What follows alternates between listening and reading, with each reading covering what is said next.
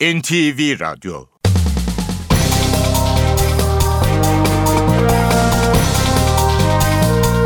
İşe Giderken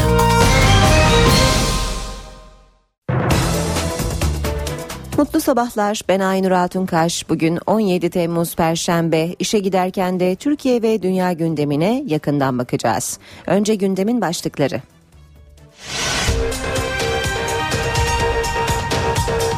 Fransa'da bir binada çıkan yangında 6 kişilik Türk ailesinin 3 ferdi yanarak can verdi. İsrail ve Hamas Birleşmiş Milletler'in 5 saat sürecek ateşkes önerisine evet dedi. Ateşkes bugün saat 15'te sona erecek. Antalya'da polis merkezinin bahçesindeki Türk bayrağını indirmeye çalışan 19 yaşındaki bir kişi polis tarafından bacağından vuruldu. Batman ve Van'da Irak Şam İslam Devleti örgütünün eylemlerini protesto eden gruplara polis müdahale etti. Adalet Bakanı Bekir Bozdağ dün akşam Sincan Açık Cezaevinde iftara katıldı. Bozdağ mahkumlara bir af çalışması yok ama şartlar düzeltilecek mesajı verdi.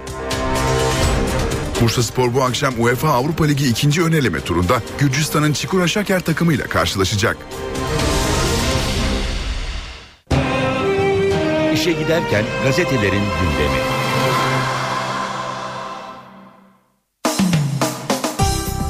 Basın özetleriyle devam ediyoruz. Ee, gündemdeki gelişmeler bakalım gazetelere nasıl yansımış. Hürriyetle başlayalım. Kadrolu gizli tanık manşeti var.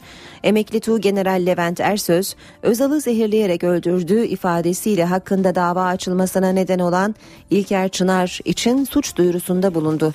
Ersöz, İçişleri Bakanlığı Tanık Koruma e, Kurulu Başkanlığı'na verdiği 8 Temmuz tarihli dilekçede şöyle dedi. Özel olarak eğitilmiş, yönlendirilerek Ergenekon, Balyoz, Zirve ve Özal davalarında gerçek dışı ifadeler veren İlker Çınar'ın tanık koruma tedbirlerinin kaldırılması ve hakkında tahkikat yapılarak yasal merciler önünde hesap vermesini talep ediyorum. Devam edelim yine Hürriyet gazetesinden aktarmaya. Adı bile belli değil Şırnak'ın İdil ilçesinde dere kenarında bulunan kimliği tespit edilemeyen 20 yaşlarındaki kadının cesedini dün kadınlar toprağa verdi. Otopside vücudunda dayak izleri ve 3 bıçak darbesi tespit edilen yaklaşık 15 gün önce öldürüldüğü anlaşılan sahipsiz kadının tabutu mor kumaşa sarıldı. Törende kadın cinayetleri lanetlendi. Cenaze gözyaşları içinde defnedildi. Sakarya atışması. Başbakan Erdoğan AK Parti'den istifa eden Hakan Şükür'ün memleketi Sakarya'daki mitinginde ilginç bir pankart asıldı. Pankartta Şükür'ün fotoğrafının yanında "Abi ben Sakaryalıların yüzüne nasıl bakarım?" yazılıydı. Şükür Twitter'dan bizim hırsızlığımız, yolsuzluğumuz yok yanıtını verdi. Hemen altında iktidarı padişaha mı teslim edeceğiz başlığı var. Ekmelettin İhsanoğlu Gaziantep'te konuştu. Bu sistem cumhuriyetle gelmedi mi? Şimdi bütün iktidarı bir sivil padişaha mı teslim edeceğiz? Sistemi nasıl değiştireceksin? Kararname ile mi fermanla mı? Türk milleti bir Orta Doğu diktatörlüğü istemiyor. Yine hürriyetten okuyalım. Fantastik çocuğun gizemli ölümü. 12 yaşında yazdığı Kristal Kılıç adlı fantastik romanıyla tanınan Eren Demir, Ataköy'de 10. kattaki evlerinin balkonundan düşerek yaşamını yitirdi. Annesi ve babası psikiyatrist olan 16 yaşındaki Eren'in önceki akşam balkonda telefonla konuşurken düştüğü belirtilirken intihar mı kaza mı olduğu araştırılıyor. Eren Demir dünyada en genç ikinci yazar olarak literatüre geçmişti. Milliyetle devam edelim. Plajdaki oyuna gerçek bomba diyor manşeti milliyetin. İsrail Gazze'li 4 çocuğu daha öldürdü. İsrail'in Gazze'ye yönelik saldırılarının 9. gününde ölü sayısı 220'ye yükseldi. Dün öğle saatlerinde ise çaresizlikten ölüme alışan Gazze'lileri bile şoke eden bir dram yaşandı. Ali Şati kampında kalan 15 çocuk İsrail'in fırlattığı füzelerden uzakta oynayabilmek için gittikleri deniz kenarında bomba yağmuruna tutuldu. Suriyelilere kim saldırdı biliyorum. Başbakan Erdoğan kendisinin Çankaya adaylığı karşısında CHP, MHP, Pensilvanya ve oyları yüzde biri bulmayan partilerden oluşan bir şer ittifakı kurulduğunu savundu. Son günlerde sığınmacı Suriyelilere yönelik saldırılara da değinen Erdoğan, bu provokatif eylemleri yapanları biliyorum ama bu süreçte seslendirmeyeceğim, gerekirse açıklarım dedi. Zorunlu e, din dersi yanlış. Köşk adayı İhsanoğlu dün Hacı Bektaş der, dergahı Postnişin, e, Postnişini Veliyettin Ulusoy ve Hacı Bektaş Veli Anadolu Kültür Vakfı Başkanı Ercan Geçmez'le ayrı ayrı görüştü. İhsanoğlu'nun zorunlu din dersleri doğru değildir. Din dersleri seçmeli olmalı dediği öğrenildi. Çankaya onay makamı olmaz. Kocaeli'de konuşan Selahattin Demirtaş da artık Çankaya parlamentonun da hükümetin de onay mevkisi olmayacak. Çankaya'da bütün ezilen kimlikleri, bütün ezilenleri temsilen bir irade olacak dedi. En çok CEO ODTÜ'den diyor Milliyet bir diğer başlıkta. İnsan kaynakları danışmanlık firması Data Expert'in 3850 üst düzey yönetici üzerinde yaptığı araştırmaya göre Türkiye'deki üst düzey yöneticilerin %14'ü ODTÜ mezunu listede Orta Doğu Teknik Üniversitesi'ni %12 oranla Boğaziçi ve %10'la İstanbul Teknik Üniversitesi takip ediyor. Sabah gazetesiyle devam edelim. Büyük tezgah diyor manşeti sabahın polis sınavlarındaki paralel oyun e, açığa çıktı demiş sabah. Paralel yapı emniyette kendi kadrosuna yol açmak için komiser yardımcılığı sınavlarında akıl almaz hileler yaptı. İşte o plan diyor sabah. Sınav soruları polis akademisindeki paralel ekip tarafından hazırlandı ve önceden belirlenmiş isimlere iletildi. Diğer polislerin başvurusu sistemde yığılma var denilerek engellendi. Ancak paraleller için sistem bir saat açık tutuldu. Sınavlarda 48 soru yanlış çıktı ancak bu yanlış sorulara tüm paralel adayların doğru yanıt verdiği görüldü. Hatalı sorulara itiraz üzerine sınav sonuçları yeniden değerlendirildi. Ancak paralelci olmayanlara bu duyurulmadı. Cumhuriyetle devam ediyoruz. Dışlandık diyor Cumhuriyet'in manşeti. Gül tek adama isyan ederek yeni bir partide siyasete devam işareti verdi. AKP'nin köşk adayını belirleme sürecinde Gül ile Erdoğan arasında yaşanan anlaşmazlığın kapalı kapılar ardında sert sözlerle sürdüğü ortaya çıktı.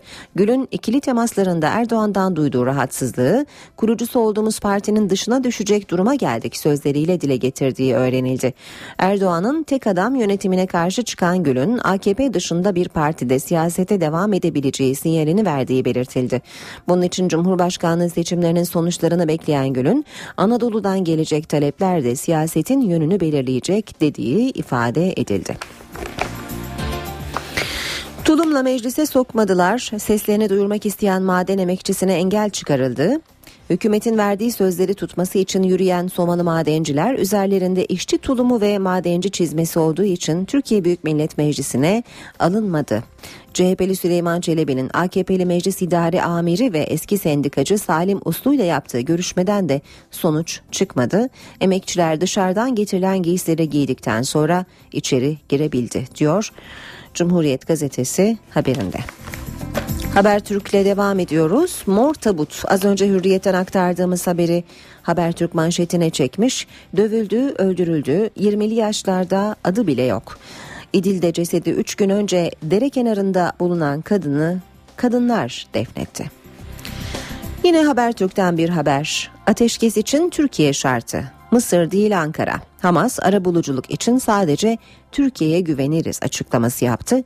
İsrail'in Gazze'ye saldırıları artarken ateşkeste bir ayrıntı ortaya çıktı. Mısır ve Sisi'nin ara buluculuğunu reddeden Hamas biz sadece Türkiye veya Katar'a güveniriz dedi. Yeni mitler bir diğer başlık. MIT yeniden yapılanmaya gidiyor. Hedef Amerika modeli gibi farklı teşkilatlar. Amerika'daki 16 istihbarat örgütünü örnek alan Milli İstihbarat Teşkilatı'nda mevcut 6 başkanlığa kurumsal kimlikleri olsun diye özel ve farklı logolar yapıldı.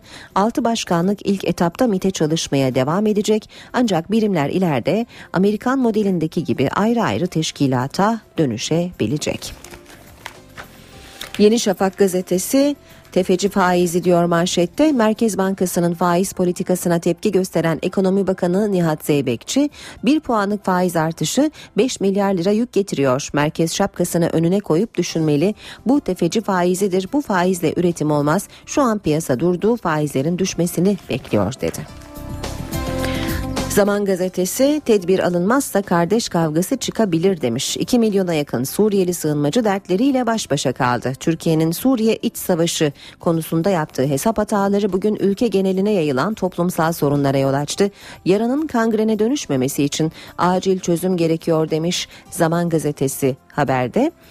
Ekmelettin İhsanoğlu Nuriye Akman'a konuşmuş bayramdan sonra bağırmaya başlayacağım başlığını görüyoruz. Cumhurbaşkanı adayı İhsanoğlu seçim kampanyasında sesinin oruç tuttuğu için kısık çıktığını belirterek bayramdan sonra bağırmaya başlıyorum dedi.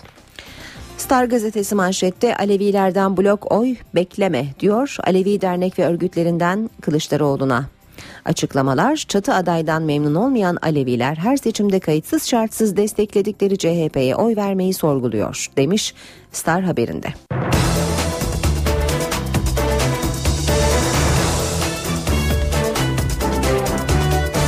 Saat 7.17 işe giderken gündemin ayrıntılarıyla sürüyor. Fransa'da bir binada çıkan yangında 6 kişilik Türk ailesinin 3 ferdi yanarak can verdi. Olayın kundaklama olup olmadığı araştırılıyor. Fransa'nın İsviçre sınırında Türklerin yoğun olarak yaşadığı Mülhuse kentinde 4 katlı bir binada yangın çıktı. Yangın sırasında dairede bulunan 6 kişilik Türk aileden inşaat ustası baba Hasan Aslan, anne Nimet Aslan ve 13 yaşındaki kızları İkra yaşamını yitirdi.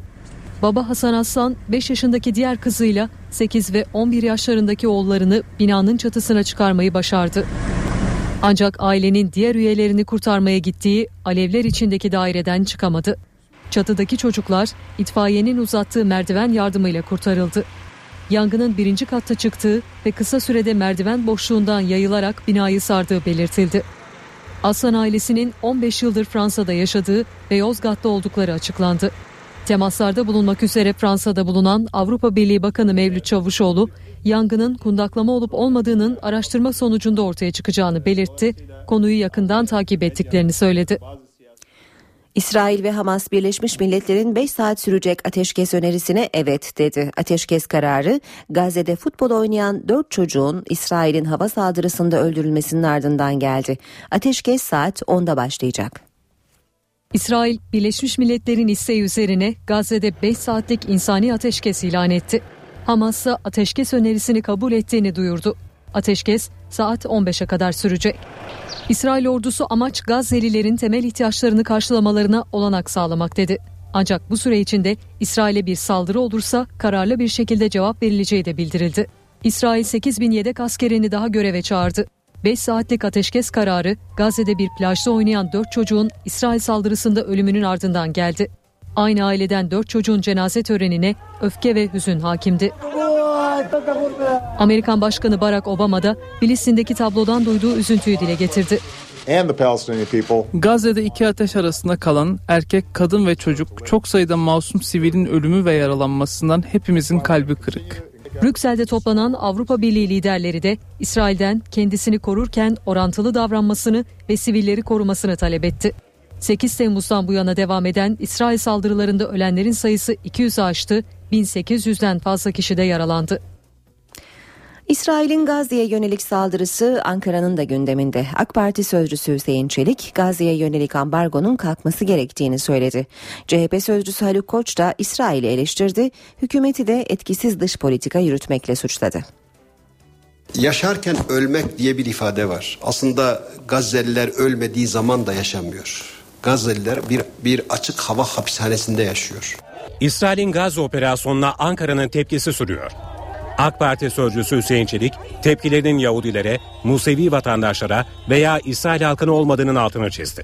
İsrail yönetimini sert sözlerle eleştirdi. Gazze'ye uygulanan ambargonun kalkması gerekiyor. Gazze'li insanların sadece e, nefes almaları onların yaşadığı anlamına gelmiyor. Eğer Hamas veya bir diğerleri bu konuda bir talepte bulunuyorsa gerçekten bıçak kemiğe dayandığı içindir. Ana muhalefet, sivil halka verilen zararın uluslararası ve insanlık hukukuna aykırı olduğunu vurguladı. CHP sözcüsü Haluk Koç, saldırıların durması gerektiğini söyledi, hükümeti eleştirdi. Gazze'de yaşananlar karşısında bir diplomatik yaptırım gücü, diyalog gücü, potansiyeli olmayan sıfırlanmış bir Türkiye'den bahsediyoruz. Perde arkasında İsrail'le kanka. ticaret ortağı, proje ortağı, perdenin önünde içi boş dayılanmalar, Hükümet ateşkese yönelik çaba içinde. Dışişleri Bakanı Ahmet Davutoğlu, Alman ve Amerikan mevkidaşlarıyla ateşkes konusundaki görüşmelerini anlattı. NTV Radyo AK Parti'nin Cumhurbaşkanı adayı Başbakan Recep Tayyip Erdoğan dün Sakarya ve İstanbul'daydı. Başbakan konuşmasında muhalefet için şer ittifakı ifadesini kullandı. Diğer gündem maddeleri ise Suriyeli mülteciler ve HOPA'da önceki gün yaşanan gerginlikti. Başbakan İstanbul'daki iftar programında da Gülen cemaatini sert sözlerle eleştirdi. Bu örgütün ne kadar nankör, ne kadar kaypak ve ne kadar ihanet içinde olduğunu tecrübe ettik. Nitekim hesaplar duvara çarptı. Bütün hesapları bir kristal vazo gibi parçalandı. Başbakan Recep Tayyip Erdoğan İstanbul'da katıldığı bir iftar programında Gülen cemaatini bu sözlerle eleştirdi. Erdoğan'ın gündeminde Artvin'in Hopa ilçesinde yaşanan gerilim de vardı. Artvin'in Hopa ilçesinde tatsız bir hadise yaşandı. İnsani Yardım Vakfı Hopa'da yoksullar için bir iftar hazırlığı yaparken bir kısım vandallar, bir kısım alçaklar yardım kuruluşunun çalışanlarına saldırdı ve onları darp etti. Bu örgütün medyası, bu Pensilvanya'nın medyası çıktı, bu saldırının arkasında durdu. Eğer görmeyen varsa ben burada bir kez daha hatırlatmak isterim. Pensilvanya'nın bu kuruluşu olan kini bu yardım teşkilatının İsrail'e verdiği rahatsızlıktan dolayıdır. Başbakan Erdoğan İstanbul'dan önce ise Sakarya'da seçim mitinginde konuştu. Erdoğan muhalefetin köşk seçimi stratejisine yönelik şer ittifakı ifadesini kullandı. 10 Ağustos Cumhurbaşkanlığı seçimi öncesinde bir şer ittifakı. Aynı safa dizildiler. Tesbih tanesi gibi yan yana geldiler. CHP var. Kuyruğunda MHP var. İrili ufaklı oyları yüzde biri bile bulmayan, milletten teveccüh göremeyen partiler var. Bir kez daha Pensilvanya ihanet çetesi var. Belli sermaye grupları, belli medya grupları var. Başbakan Erdoğan sayısı 1 milyona ulaşan Suriyeli mültecilerle ilgili de konuştu. Provokatif eylemler var dedi. Ben kimler tarafından bunların yapıldığını biliyorum. Ama bu süreçte bunu seslendirmeyeceğim. Ama gerekirse açıklarım. Ekmelettin İhsanoğlu seçim gezilerine Gaziantep'te devam etti. Başkanlık sistemini eleştiren İhsanoğlu iktidarı bir sivil padişaha mı teslim edeceğiz dedi.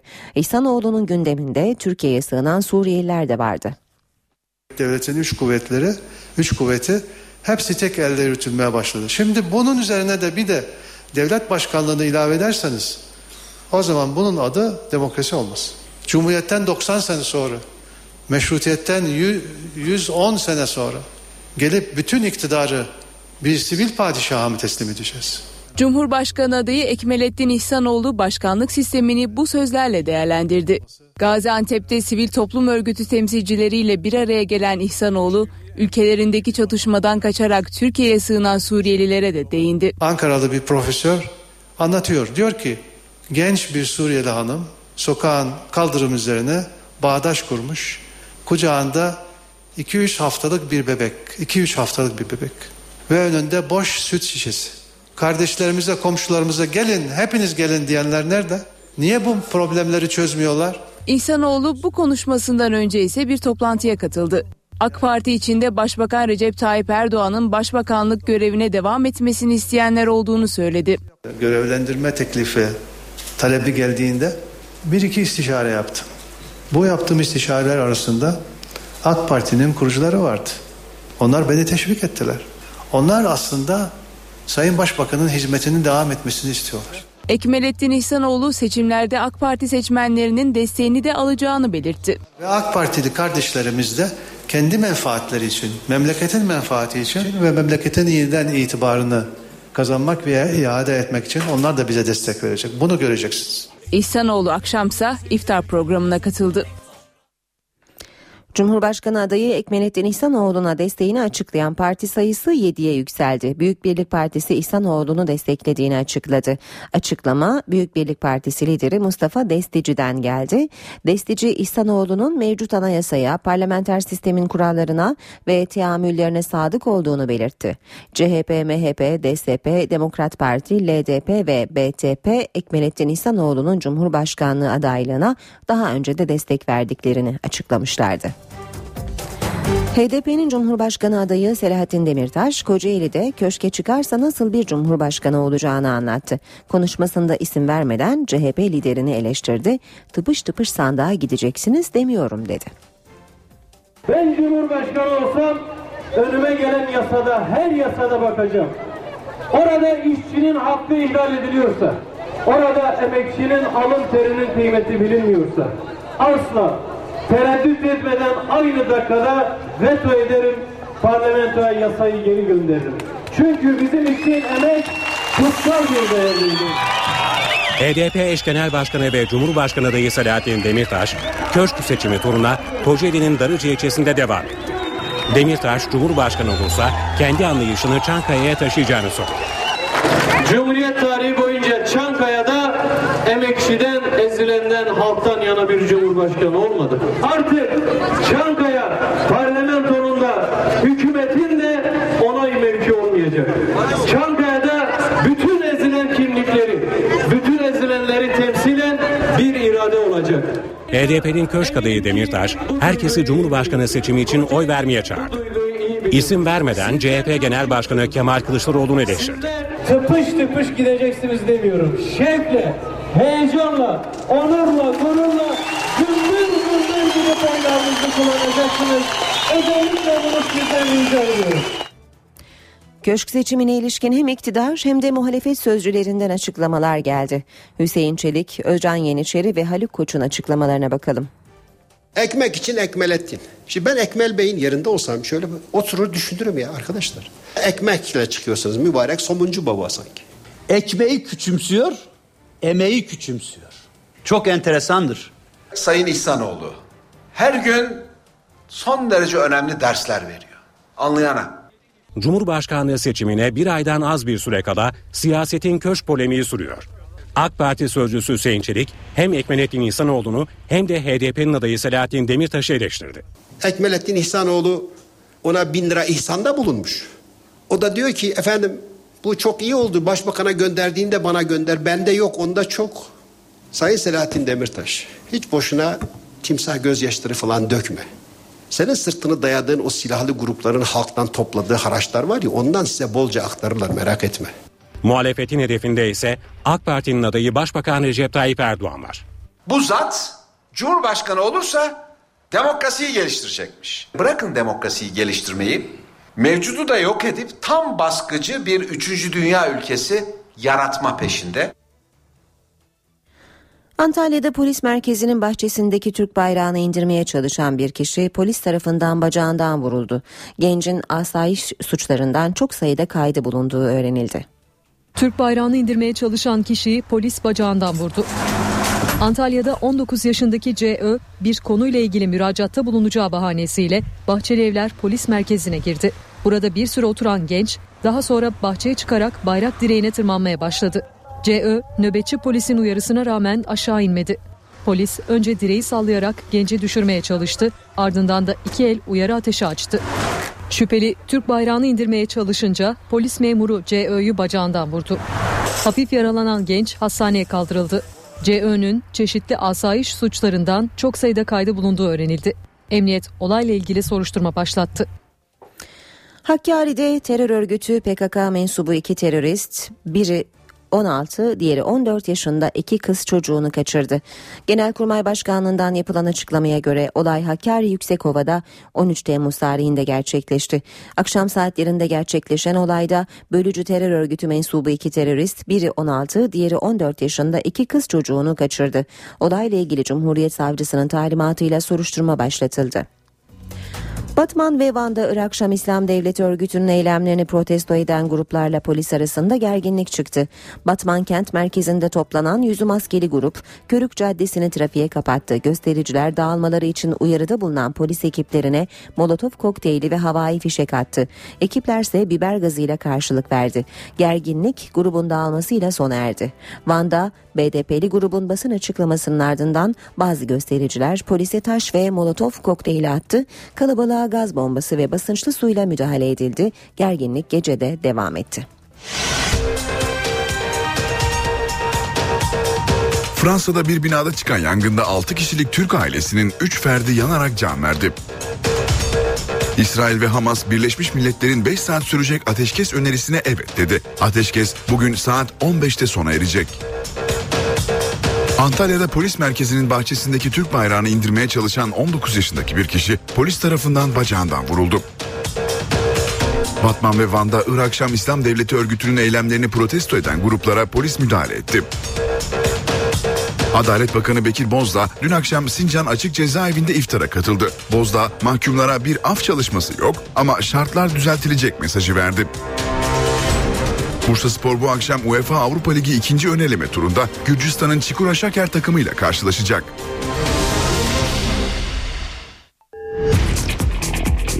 Spor haberleri başlıyor.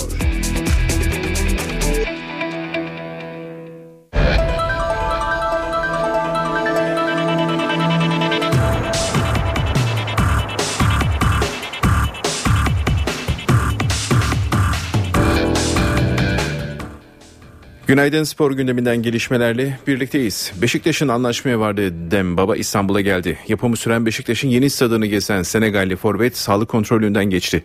Beşiktaş iki aydır kadrosuna katmak için görüşmeleri ne sürdürdüğü Dembaba da mutlu sona ulaştı. Siyah beyazlar Chelsea'nin 29 yaşındaki Senegalli forvetini İstanbul'a getirdi. Sağlık kontrolünden geçen Dembaba bugün Beşiktaş'ın İngiltere'deki hazırlık kampına katılacak. Oyuncunun bonservisi için yaklaşık 6,5 milyon euroyu gözden çıkaran Beşiktaş'ın Dembaba'ya yıllık 2,5 milyon euro ödemesi bekleniyor. Dembaba dün sağlık kontrolüne gitmeden önce Beşiktaş formasını giydi ve Beşiktaş TV'nin sorularını yanıtladı. First, uh, first stop was at the stadium, and I just see how they they start building it, and it looks uh, it looks very very decent. Şehre geldiğimden beri zaten hani futbol vesilesiyle geldik tabii ve hani bununla ilgili hem taraftarların ilgisi hem yeni stadyumun bu devam eden inşaatı oldukça mutlu etti beni ve etkileyici oldu diyor. And on? Sorry. And keep on. And uh, yeah, now we're going, I think, to to the club, to the medical, start everything. But I'm very excited that uh, the idea is to start uh, to start playing for this uh, for this big uh, football club, which is uh, Besiktas. Okey, şimdi işte sıradaki prosedürler gereği e, sağlık kontrolleri e, ardından kulübe gid- e, yani görüşmelerimizi yapacağız ve burada oynamak için çok heyecanlıyım diyor. Özellikle çok istekli ve hevesli olduğunu söylüyor. Through the social media, I just also wanna wanna say to people how proud I, I am to to be here.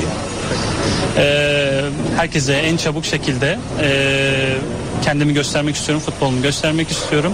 Onlarla ya burası çok büyük bir kulüp e, ve bu kulübün bir parçası olmak istediğini e, çok hevesle altını çizerek belirtiyor Dembaba. Exactly, but I thought that's gonna be hot, and uh, I'm sure it's gonna be. Ee, bundan sonra ya zaten çok sıcak bir karşılama ama bundan sonrası için de e, gayet iyi ilişkilerimiz, sıcak ilişkilerimiz olduğunu olacağını göstermiş oldu diyor. NTV Spor'a Dembaba transferini değerlendiren kulüp başkanı Fikret Orman da Senegalli oyuncuya duydukları güveni dile getirdi. Orman, Önder Özen'in ayrılış sürecini de yorumladı. Stat inşaatı hakkında bilgi verdi. Beşiktaş Kulübü Başkanı Fikret Orman, Dembaba'yı iki aylık bir çalışmanın sonunda transfer ettiklerini söyledi. NTV Spor'a özel açıklamalarda bulunan Orman, Senegalli futbolcudan beklentilerini dile getirdi. İki aydır uğraşıyoruz. Ee, çok kıymetli bir oyuncu. Bizim futbol ekibimizin de üzerine mutabık kaldığı bir oyuncuydu. Santrafor mevkisinde bu sene onunla devam etme kararımız vardı. Alternatifleri de vardı açıkçası. Ama onunla devam etmeyin şartlar oluştu. Oluşunca da transfer ettik. E, çok uzun sürdü yani pazarlıklar uzun sürdü. E, görüşmeler, ikili ilişkilerimiz, dostluklarımız her şeyi kullandık hemen hemen. E, oyuncu da çok düzgün bir oyuncu. Beşiktaş'a çok gelmek istedi. Beşiktaş taraftarıyla bütünleşmek çok istedi. Beşiktaş'ta başarılı olacağına inanıyorum. Ahlaklı bir oyuncu olduğu için çok onun için e, umudum var. Orman transfer çalışmalarının devam ettiğini ve iki yabancı oyuncu daha alacaklarını belirtti. Fikret Orman Futbol Genel Direktörü Önder Özen'in istifasını da değerlendirdi. İlk defa biz Önder Özen'le bugüne kadar ayrılma konusunu bir defa konuştuk. Onunla da ayrıldık.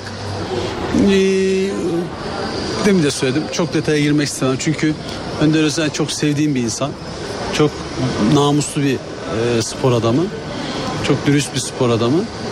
Onun e, rencide olunacak ve onun, onunla polemiğe girecek, onu üzecek bir şeyin içerisinde olmak istemiyorum. Başarılı oldu. Kendisine teşekkür ettik. Yollarımızı ayırdık. Başkan Orman Beşiktaş taraftarının bitmesini dört gözle beklediği Vodafone Arena'daki çalışmalar hakkında da bilgi verdi. Yaklaşık olarak temel attığımızın üzerinden 7 ay geçti. Devam ediyoruz non stop. Çok zor bir lokasyon burası yani trafiğin en yoğun olduğu bir zaman. Lojistik olarak da işte malzemelerin, betonun, demirin, her şeyin gelmesi çok zor bir yer. İşçi barınmak için de barındırmak için de çok zor biz çünkü bütün arazinin her tarafında inşaat yapıyoruz. Bir santimetre kare boş alanımız yok.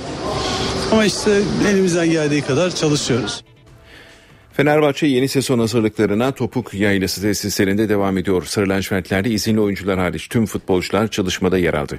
Akşam antrenmanında hayatını kaybeden eski başkan Faruk Ilgaz için saygı duruşunda bulunuldu.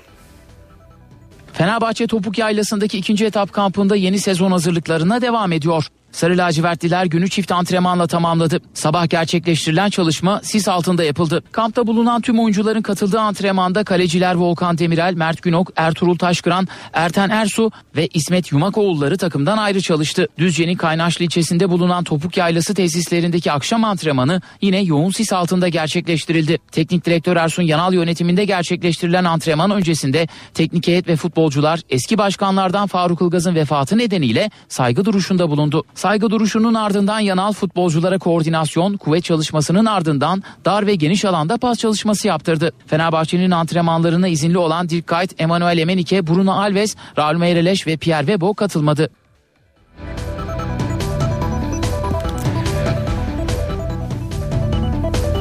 Merhum Faruk Ilgaz için hemen bir hatırlatma e, yapalım. Fenerbahçe Dereazı Lefter Küçükhan'dan Yadis tesislerinde bugün saat 11'de bir tören düzenlenecek. Faruk Ilgaz Şakir'in Camii'nde öğle namazı sonrası kılınacak cenaze namazının ardından Saray Cedid Mervenköy Aile Kabristanı'nda toprağa verilecek.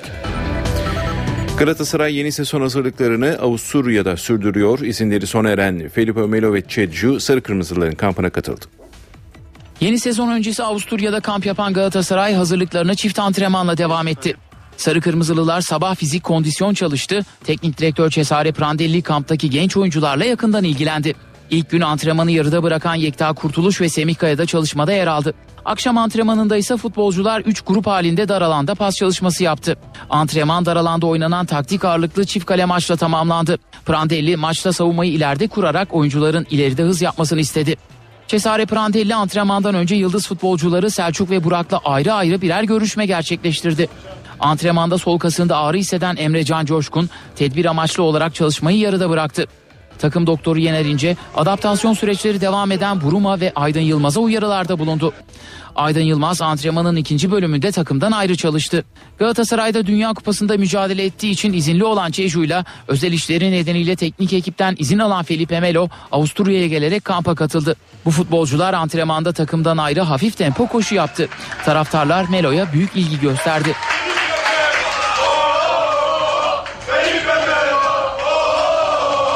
Dünya Kupası'nda Uruguay'ın kalesini koruyan Fernando Muslera'nın ise 21 Temmuz pazartesi günü takıma katılacağı bildirildi. Bu haberimizi spor bültenimizi tamamlıyoruz. İyi günler diliyoruz. NTV Radyo Yeni saati karşılarken herkese bir kez daha günaydın. Birazdan Gökhan'a bura soracağız. Bugün hava nasıl olacak diye. Önce gündemin başlıkları. Fransa'da bir binada çıkan yangında 6 kişilik Türk ailesinin 3 ferdi yanarak can verdi. İsrail ve Hamas Birleşmiş Milletler'in 5 saat sürecek ateşkes önerisine evet dedi. Ateşkes bugün saat 15'te sona erecek. Antalya'da polis merkezinin bahçesindeki Türk bayrağını indirmeye çalışan 19 yaşındaki bir kişi polis tarafından bacağından vuruldu. Batman ve Van'da Irak Şam İslam Devleti örgütünün eylemlerini protesto eden gruplara polis müdahale etti. Adalet Bakanı Bekir Bozdağ dün akşam Sincan Açık Cezaevinde iftara katıldı. Bozdağ mahkumlara bir af çalışması yok ama şartlar düzeltilecek mesajı verdi. Bursa Spor bu akşam UEFA Avrupa Ligi ikinci ön eleme turunda Gürcistan'ın Çikura Şaker takımıyla karşılaşacak. Yaz sıcağını hissediyoruz ama yanı sıra kuraklık da oldukça büyük bir tehlike olarak karşımızda duruyor. Yağışlar beklendiği gibi olmadı. Zaten kışta beklenen kar yağmamıştı. Gökhan Abur günaydın. Günaydın. Ee, bugün nasıl olacak hava yurdumuzda? Yağış beklemiyor muyuz yine? Ee, İstanbul için söylemem gerekirse evet beklemiyoruz. İstanbul'da yağış yok. Yarın bir hafif yağış olması olasılığı var. Bugün e, Trakya'da artacak bulutlanmayla yine Kırklareli Edirne arasında hafif yağış geçişi görülebilir.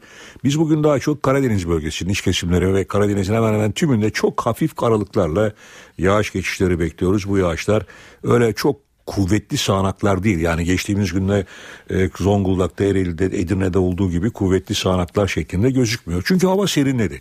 Havanın serinleten kuzeyli rüzgarları ve yağışla beraber Marmara, Batı Karadeniz, Kuzey Ege iç kesimlerde de e, İç Anadolu bölgesinin batı kesimlerinde sıcaklıklar biraz art, azaldı. Ama İç Anadolu bölgesi Doğu ve Güneydoğu'da yüksek sıcaklıklar etkisini sürdürüyor. Yine orada sıcaklıklar mevsim ortalamalarından 5-6 derece üzerinde olacak. Güney Ege'de öğle saatlerinde yine sert esecek bir karayel var. O biraz da olsa bölgeye serinlik verecek. Ee, Akdeniz boyunca güneyli rüzgarların taşıdığı nem bugün de Antalya başta olmak üzere termometre sıcaklıkları biraz azalmış olsa bile nemin yüksek olmasından dolayı e, e, Akdeniz'de bulunanları bir hayli bunaltacak. Evet yağışlar e, aralıklarla devam ediyor ama söylediğiniz gibi bu yağışların tabii ki kışın yeteri kadar kar yağışı alınmadığı için özellikle büyük metropollerde İstanbul başta olmak üzere barajlara çok fazla etkisi yok. İstanbul'un barajlarının doluluk oranı %20 ve altına düştü. Evet 20'nin altına düştü. Şu anda İstanbul'un e, büyük barajlarından e, Ömerli'de %10'lar seviyesinde. En yüksek seviye Terkos'ta %40 işte ortalaması %20'lerde. Evet. E, tabii bu yağan yağışlar ve havanın bulutlu olması buharlaşmayı azalttığı için e, birkaç günlük daha İstanbullular için su kullanabilme hı hı. imkanı verebiliyor. Yoksa daha evvel de söyledim ama her zaman vurgulamaya çalıştığım bir şey var. Maalesef İstanbul'un bütün su havzaları şu anda şehirleşmiş durumda. Su havzalarının şehirleşmiş olması tabii ki o havzayı besleyecek. Oraya kurduğumuz barajları besleyecek su yollarını tıkamış durumda. O bakımdan bulutların barajın üstüne gelip su bırakmasıyla o barajlar dolmaz. Mutlaka kar yağması lazım. Mutlaka karın bıraktığı su, suyun yer altına geçip o havzayı etkilemesi lazım. Ve kendine Ama şu bir yol bir bulması şey lazım tabii. o suyun. Şu anda gözüken öyle bir şey yok. Tabii İstanbullular suyu mümkün olduğunca tasarruflu kullanmalılar. Çünkü önümüzdeki hafta sıcaklıklar Marmara bölgesinde hızlı bir şekilde yükselecek. Şu anda mevsim ortalamalarının yer yer altında olan sıcaklıklar hafta sonu tekrar yükseliyor. Ama özellikle pazardan itibaren Marmara, Ege, Akdeniz iç kesimlerde sıcaklıklar bugüne göre daha da yükselecek. Daha sıcak ve kurak bir hafta bekliyor bizi önümüzdeki hafta için. Yarın İstanbul'da hafif yağış olasılığı var. O olasılıkla da işte biraz da olsa e, serinlik vermeye çalışır diye düşünüyorum evet. yarınki yağış için. İstanbul'da bugün beklediğimiz sıcaklık ne olabilir diyorum. 29 derece civarında olacak. Ee, Ankara'da ise 31 derece kuzey kesimlerinde çok hafif akşam yağış görülebilir. İzmir'de yağış yok. Kuzeyli rüzgarlar sıcaklığı 30 derecenin altına indirecek. Bizleri bugün bekleyen koşullar genelde böyle. Gökhan Abur teşekkürler. Gündemde öne çıkan haberlere ayrıntılı bakmaya devam edelim. Köşk adaylarının seçim mesaileri sürüyor. AK Parti'nin Cumhurbaşkanı adayı Başbakan Recep Tayyip Erdoğan, Cumhurbaşkanı seçim turu kapsamında dün Sakarya'daydı. Muhalefet için şer ittifakı ifadesini kullandı. Erdoğan son dönemde Suriyeli mültecilere yönelik yapılan saldırılara da tepki gösterdi. Erdoğan, Suriye'den sığınan mültecilere provokatif eylemler yapılıyor. Bunların arkasında kimlerin olduğunu biliyoruz dedi. Vatandaşların Suriyeli mültecilere sahip çıkmalarını istedi. Seçim gezilerine Gaziantep'te devam eden Ekmenettin İhsanoğlu ise Büyük Birlik Partisi'nin de seçimde kendisini destekleyeceğini söyledi. İhsanoğlu ayrıca seçimde AK Parti seçmenlerinin desteğini de alacağını belirterek AK Partili kardeşlerimiz de kendi menfaatleri için, memleketin menfaati için onlar da bize destek verecek bunu göreceksiniz dedi. HDP'nin Cumhurbaşkanı adayı Selahattin Demirtaş Kocaeli'de halkla buluştu. Köşke çıkarsa nasıl bir cumhurbaşkanı olacağını anlattı. Konuşmasında isim vermeden CHP liderinin tıpış tıpış sandığa gideceksiniz sözlerini eleştirdi. Herkes seçimlerde oy kullansın, oy kullanmaya tıpış tıpış gideceksiniz demiyorum. Şevkle, heyecanla, onurla gideceksiniz diyorum ifadesini kullandı. Meclis Genel Kurulu yine gerilimli anlara sahne oldu. Torba yasa görüşmeleri sırasında tansiyon yükseldi ve HDP'li Adil Zozani AK Partili Canikli'nin üzerine yürüdü. İktidar muhalefeti torba yasanın görüşmelerini engellemekle suçladı. Mecliste tansiyon yükseldi. Olan biteni bir kez daha buradan ifade ediyorum. Bu yasanın görüşmelerini, bu yasanın görüşmelerini muhalefet geciktiriyor. Engellemek için her şeyi yapıyor. Haramın içine helal koyacaksın, zehirin üstüne bir parmak bal çalacaksın. Sonra da sıkılmadan efendim somayı engelliyor. Bu terbiyesizliktir. Böyle bir teklif olamaz. Hakaret edemezsiniz. Size bin katıyla iade ediyorum hakaretinizi. Neyin iyi olduğunu, neyin yanlış olduğunu sadece siz mi karar vereceksiniz? Şimdi Sayın Günal siz bu terbiyesiz sözünü geri alın. cevap verelim. Yazık değil mi Soma işçilerimizin acısının arkasına saklanıp da bu düzenlemeyi yapmak yakışıyor mu? Söz sırası HDP'li Adil Zozani'ye geldiğinde gerilim daha da tırmandı. Boş konuşan sensin. Eğer sen boş konuşmamış olsaydın böyle bir boşluğa düşmemiş olurdun. Böyle bir handikapın içerisine girmemiş olurdun. Başkan Vekili Meral Akşener toplantıya ara verdi ama tartışma bitmedi. Zozani, Nurettin Canikli'nin üzerine yürüdü. Tansiyonu araya giren milletvekilleri düşürdü. Türkiye Büyük Millet Meclisi'nde 148 maddeden oluşan torba tasarının görüşmeleri öncesinde iktidar ve ana muhalefet temsilcileri NTV yayınında değerlendirmelerde bulundu. Muhalefet bazı maddelere tepkili, iktidarsa tasarının kazanımlarına dikkat çekiyor. Plan Bütçe Komisyonu Başkanı Recai Berber, CHP'li Akif Hamza Çebi ve MHP'li Oktay Vural'ın açıklamaları. 9 civarındaki maddeye te, e, kesinlikle karşıyız bu tasarıda bunların olmaması gerekir. Herkesin gözü bu kanun tasarısında bu kanunun bir önce e, çıkmasını bekliyor. Plan Bütçe Komisyonu'nda tam 37 günlük mesainin ardından kabul edilen torba yasa tasarısı Meclis Genel Kurulu'nun gündeminde. Muhalefet tasarıya tepkili. CHP ve MHP'ye göre düzenleme anayasaya aykırı. Özelleştirmeden e, hukuksuz atamaların yargı tarafından e, iptal edilmesi halinde bu iptal kararlarının uygulanmamasına kadar bir sürü düzenlemeyi bu 301 vatandaşımızın e, acısının e, altına saklamaya çalıştı. Temel itirazımız budur. Maalesef hukuka aykırı iş ve eylemler Türkiye Büyük Millet Meclisi'ne gerçekleştirilmekte. Milletin hukuku çoğunluk iradesi tarafından ayaklar altına alınmış, bu irade yok sayılmıştır. İktidar Partisi ise torba tasarıda yer alan düzenlemelerin toplumun tüm kesimlerini yakından ilgilendirdiği görüşünde. Sadece Soma dolayısıyla düzenlemeler yok bu kanunda. Çalışma hayatı ile ilgili bugün sendikaların çok nadiren 3 konfederasyonun bir araya gelerek uzlaşabildiği hususlar var. Şimdi taşeron yasası hiçbir şey getirmiyor deniyor. Taşeronlukla ilgili yaşadığımız pek çok sorunu e, kökünden çözen bir e, reform niteliğinde bir düzenleme. Soma'daki faciadan kurtulan 150 madenci dün bir kez daha Ankara'daydı. Madenciler hayatını kaybeden arkadaşlarının baletleriyle meclise yürüdü, siyasi parti temsilcileriyle görüştü. Soma'dan yola çıktılar. Kendilerine verilen sözlerin tutulması için Ankara'ya geldiler. Somalı madenciler başlarında ölen arkadaşlarının kasklarıyla başkentte eylemdeydi. Maaşlar en az 2000 TL olacak. 6 maaş ikramiye olacaktı. Şartlar düzelene kadar gerekirse 7-8 ay maaş devlet tarafından karşılanacaktı. Taşeron sistemi kaldırılacaktı. Madenciler eylemin ardından Meclis Başkanı Cemil Çiçek ve siyasi parti gruplarını ziyaret etmek için meclise girmek istedi. Ancak 3 işçi kıyafetleri nedeniyle içeriye alınmadı. Şu bayrağı bile tekstil işçileri yapıyor. Hayatın her alanında bizim emeğimiz giriyor. Buranın binasını bile inşaat işçileri yapıyor. Ama biz o kıyafetle buraya giremiyoruz. Madenciler taleplerinin yerine getirilmesi için siyasetçilerden yardım istedi. Neredesiniz? 65 gün oldu ben daha gönül rahatlığıyla madene gidemedim. Neredesiniz? Hükümete çağrıda bulunuyorum. Gelin şu torba yasadaki düzenlemeleri bir daha bir uzlaşmayla gözden geçirelim.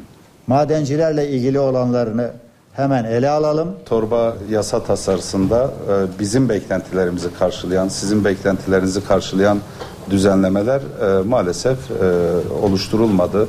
İşçiler AK Parti ve MHP grubunu da ziyaret ettikten sonra hazırladıkları dosyayı Meclis Başkanı Cemil Çiçek'e sundu.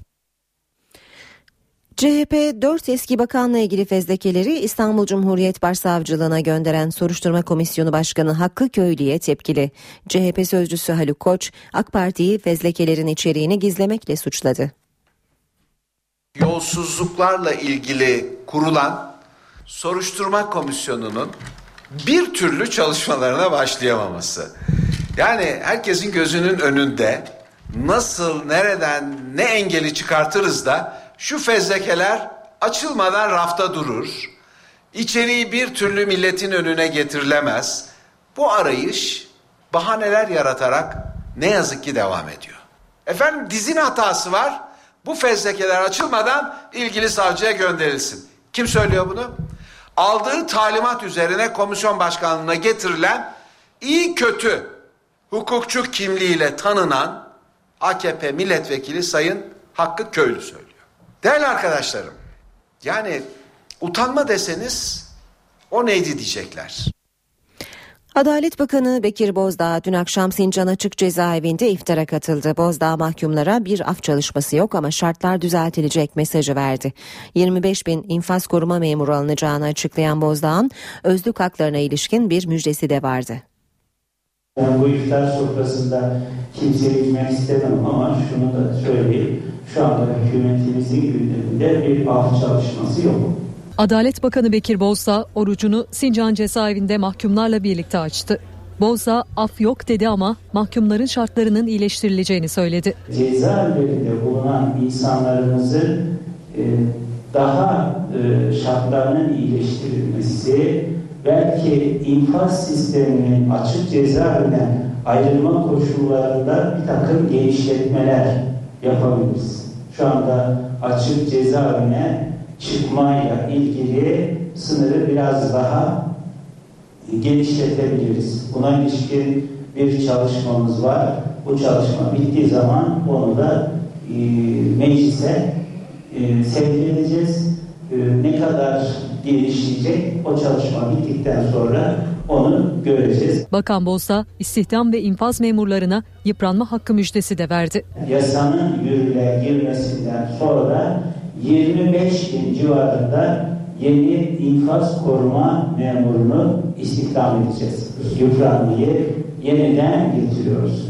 Özlük haklarında belki çok süper olmasa da önemli oranda iyileştirmeler de yapıyoruz. Yasayla beraber bunu da hayata geçireceğiz. Ee, yaşam, yasamız benim de söylediğim gibi büyük bir ihtimalle Ekim'de Ekim'de yasalaşacaktır. Kültür ve Turizm Bakanı Ömer Çelik son dönemde Suriyelilere yönelik tepkilere karşı halka sağduyu çağrısında bulundu. Adana'da konuşan Çelik, trajedi sürdüğü müddetçe bu insanlar bizim misafirimiz olacaktır dedi. Bu insani trajedi sürdüğü müddetçe bu insanlar bizim misafirimiz olacaklardır. Kardeşlerimiz olarak topraklarımızda bulunuyorlar. Çeşitli yerlerde bir takım asayiş olaylar oluyor. Bir takım münferit olaylar oluyor. Daha sonra bunlar Suriyeliler şöyle yaptı diye büyük bir etiketin altına sokulmaya çalışılıyor. Ya da bir takım küçük hadiseler, münferit hadiseler çok büyük bir takım çatışmalar gibi gösterilmeye çalışılıyor. Tabii ki her zaman bu işlerin arkasına sığınmaya çalışan, bu işlerden istikrarsızlık üretmeye çalışan provokatif gruplar da olabilir. Buna karşı dikkat etmek gerekir. Bir sorun olduğunda, bir sıkıntı olduğunda derhal emniyet birimlerine başvursun, valiliğe başvursun. Saat 8.21 NTV Radyo'da işe giderken de beraberiz. Şimdi başkent gündemini almak üzere karşımızda Özden Erkuş var. Özden günaydın. Günaydın Aynur. Ee, bugün başkentte hangi gündem başlıklarını takip edeceksiniz? Ee, Cumhurbaşkanlığı seçimi çözüm süreci, Irak ve Suriye'deki gelişmeler, İsrail'in Filistin'e yönelik operasyonu, Türkiye'nin gündemindeki ana başlıklar böyle. Bu başlıklara ilişkin mesajların verileceği adreste bugün Ankara'dan çok İstanbul olacak gibi görünüyor. Aynur zira siyasetin önemli aktörleri Cumhurbaşkanı Gül, Başbakan Erdoğan ve Kemal Kılıçdaroğlu'nun bugün İstanbul'da programları var. Cumhurbaşkanı adaylarının programıyla başlayalım. Başbakan Erdoğan güne İstanbul'da başlayacak. Dolmabahçe Sarayı'nda Dünya İslam Bilginleri Barış, İtidal ve Sağduyu İnisiyatifi toplantısına katılacak. Gündemde şüphesiz başta Filistin, Irak ve Suriye olmak üzere İslam coğrafyasında yaşanan çatışmalar olacak. Bu konuda atılabilecek adımlar ve yardım faaliyetleri masaya yatırılacak toplantıda uluslararası topluma Başbakan Erdoğan'ın bir kez de buradan mesaj göndermesini bekliyoruz bu toplantıda.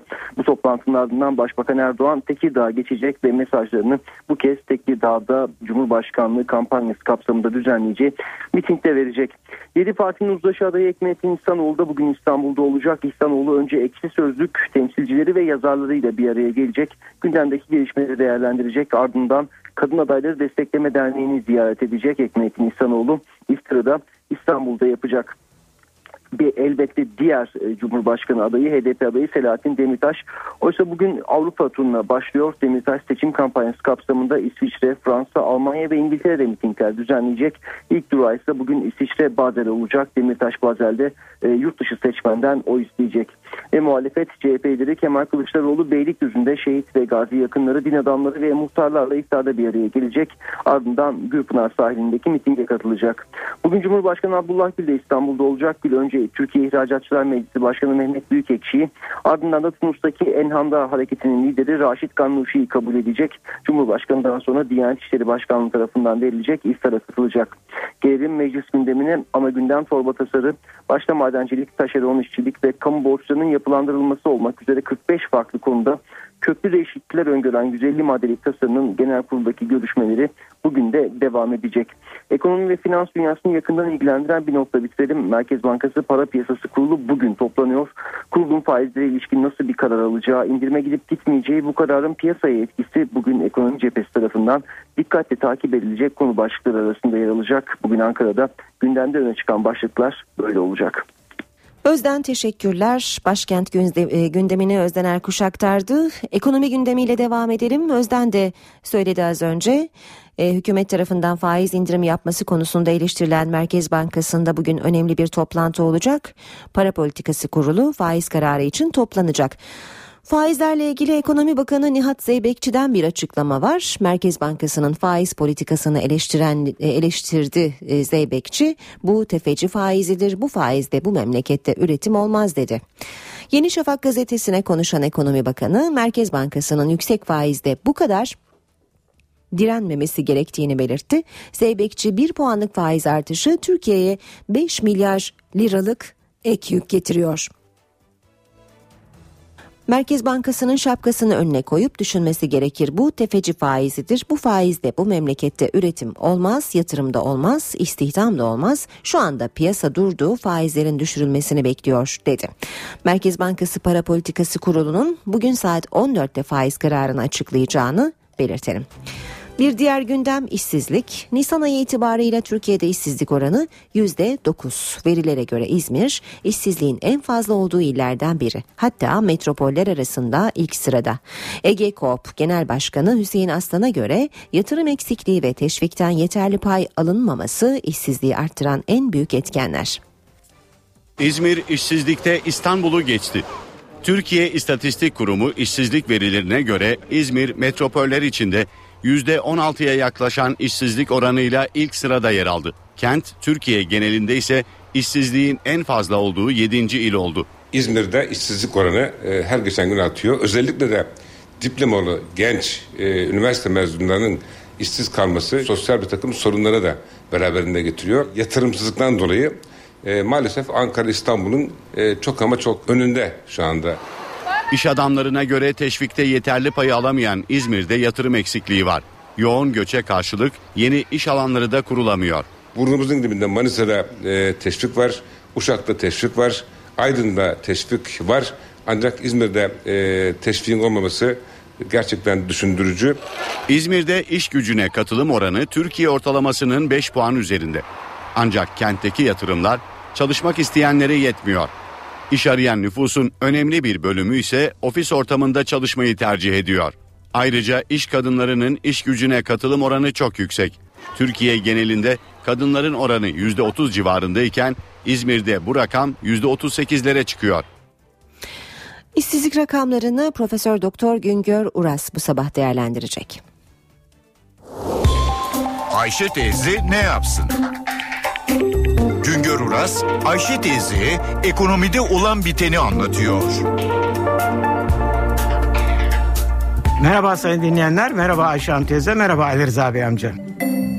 Mart'tan Nisan'a iş arayan sayısı 443 bin arttı. Buna karşılık Nisan'da 611 bin kişiye yeni iş imkanı yaratıldı.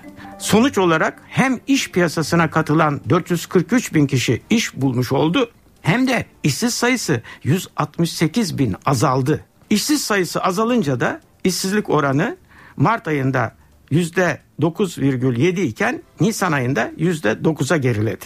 Çalışan sayısının Mart ayında 584 bin, Nisan ayında 611 bin artması çok önemlidir. İşsiz sayısının Mart'ta 78 bin, Nisan'da 168 bin azalması çok önemlidir.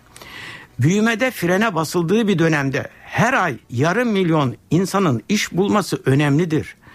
İş imkanı bulunuyor da nerelerde bulunuyor diye sual edilecek. Evet, sanayi ek iş imkanı yaratamıyor ama durgunlukta sanayinin işçi çıkarmaması önemlidir. Mart'ta her şeye rağmen sanayide çalışan sayısı 6 bin artmıştı. Nisan'da 8 bin arttı. İstihdam imkanları tarım ve hizmet sektörlerinde büyüyor. Mart'ta tarımda 260 bin kişiye iş imkanı ortaya çıkmıştı. Nisan'da 263 bin kişi iş buldu.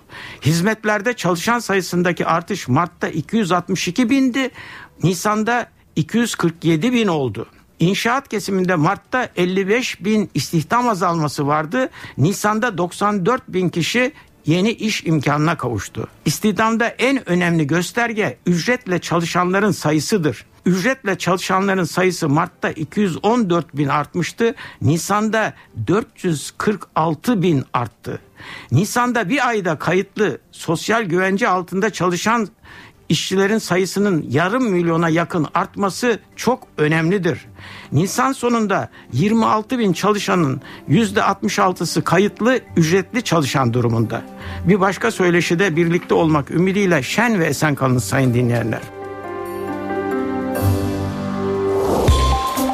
Uras'a sormak istediklerinizi ntvradio.ntv.com.tr adresine yazabilirsiniz.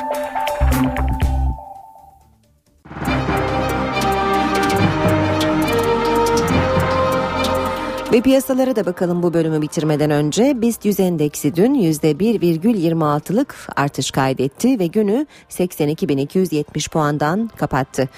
Bu sabah dolar 2.12, euro 2.87'de, euro dolar 1.35, dolar yen 101 düzeyinde, altının onsu 1305 dolar, külçe altının gramı 89, çeyrek altın 145 lira, Brent petrolün varili 107 dolar. Fransa'da bir binada çıkan yangında 6 kişilik Türk ailesinin 3 ferdi yanarak can verdi. İsrail ve Hamas Birleşmiş Milletler'in 5 saat sürecek ateşkes önerisine evet dedi. Ateşkes bugün saat 15'te sona erecek. Antalya'da polis merkezinin bahçesindeki Türk bayrağını indirmeye çalışan 19 yaşındaki bir kişi polis tarafından bacağından vuruldu. Batman ve Van'da Irak Şam İslam Devleti örgütünün eylemlerini protesto eden gruplara polis müdahale etti. Adalet Bakanı Bekir Bozdağ dün akşam Sincan Açık Cezaevinde iftara katıldı. Bozdağ mahkumlara bir af çalışması yok ama şartlar düzeltilecek mesajı verdi. Bursa Spor bu akşam UEFA Avrupa Ligi ikinci ön eleme turunda Gürcistan'ın Çikura Şaker takımıyla karşılaşacak.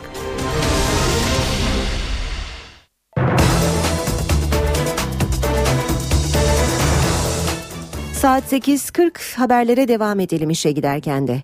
Türkiye'de dünyanın en genç ikinci yazarı olarak tanındı. 16 yaşındaydı.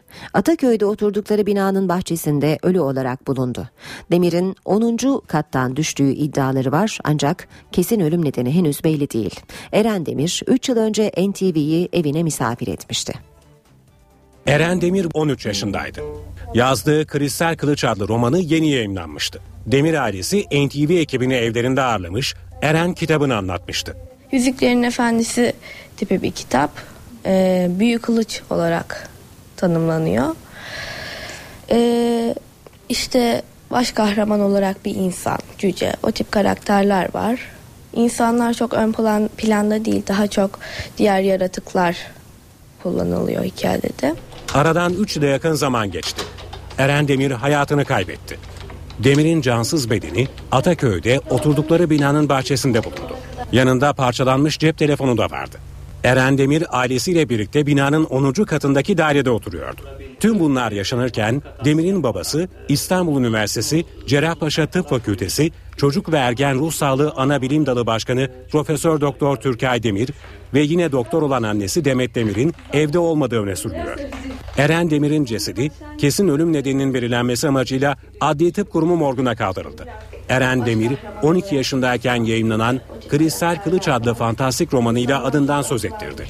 Dünyanın en genç ikinci romancısı unvanını kazandı. Türkiye'nin 6. yüz nakli hastası Salih Üstün'ün ölümünde herhangi bir tıbbi hata veya kusur yok. Bu açıklama Sağlık Bakanlığı Bilim Kurulu'ndan. 55 yaşındaki Salih Üstün geçen yıl Akdeniz Üniversitesi'nde yüz nakli ameliyatı oldu. Ancak doku uyuşmazlığı nedeniyle üstüne nakledilen yüz 16 Haziran'da geri alındı. Salih Üstün 4 Temmuz tarihinde ise hayatını kaybetti. Bunun üzerine acil toplantı kararı alan Sağlık Bakanlığı Bilim Kurulu operasyonu yapan Doktor Ömer Özkan'ın sürece ilişkin sunumunu dinledi. Ardından uzman doktorlardan oluşan kurul ameliyat öncesini, operasyon sürecini ve sonrasını ayrıntılı bir şekilde inceledi. İncelemede hastanın ölümünde herhangi bir tıbbi kusur veya ihmal olmadığına karar verdi. İstanbul'da seyir sırasında telefonla konuşup kitap okurken görüntülenen halk otobüsü şoförünün sertifikası ve iş akti feshedildi.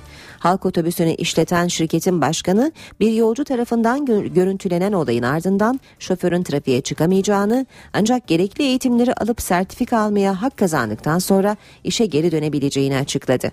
Ümraniye Taşdelen hattında çalışan otobüsün şoförünün direksiyonda telefonla konuşup kitap okuması bir yolcu tarafından cep telefonuyla kaydedilmişti. Ramazan bayramına sayılı günler kaldı. Otobüsle seyahati tercih edenler için biletler tükenmek üzere. Yurt içi ve yurt dışı turlara da rağbet çok. İstanbul Esenler Otogarı.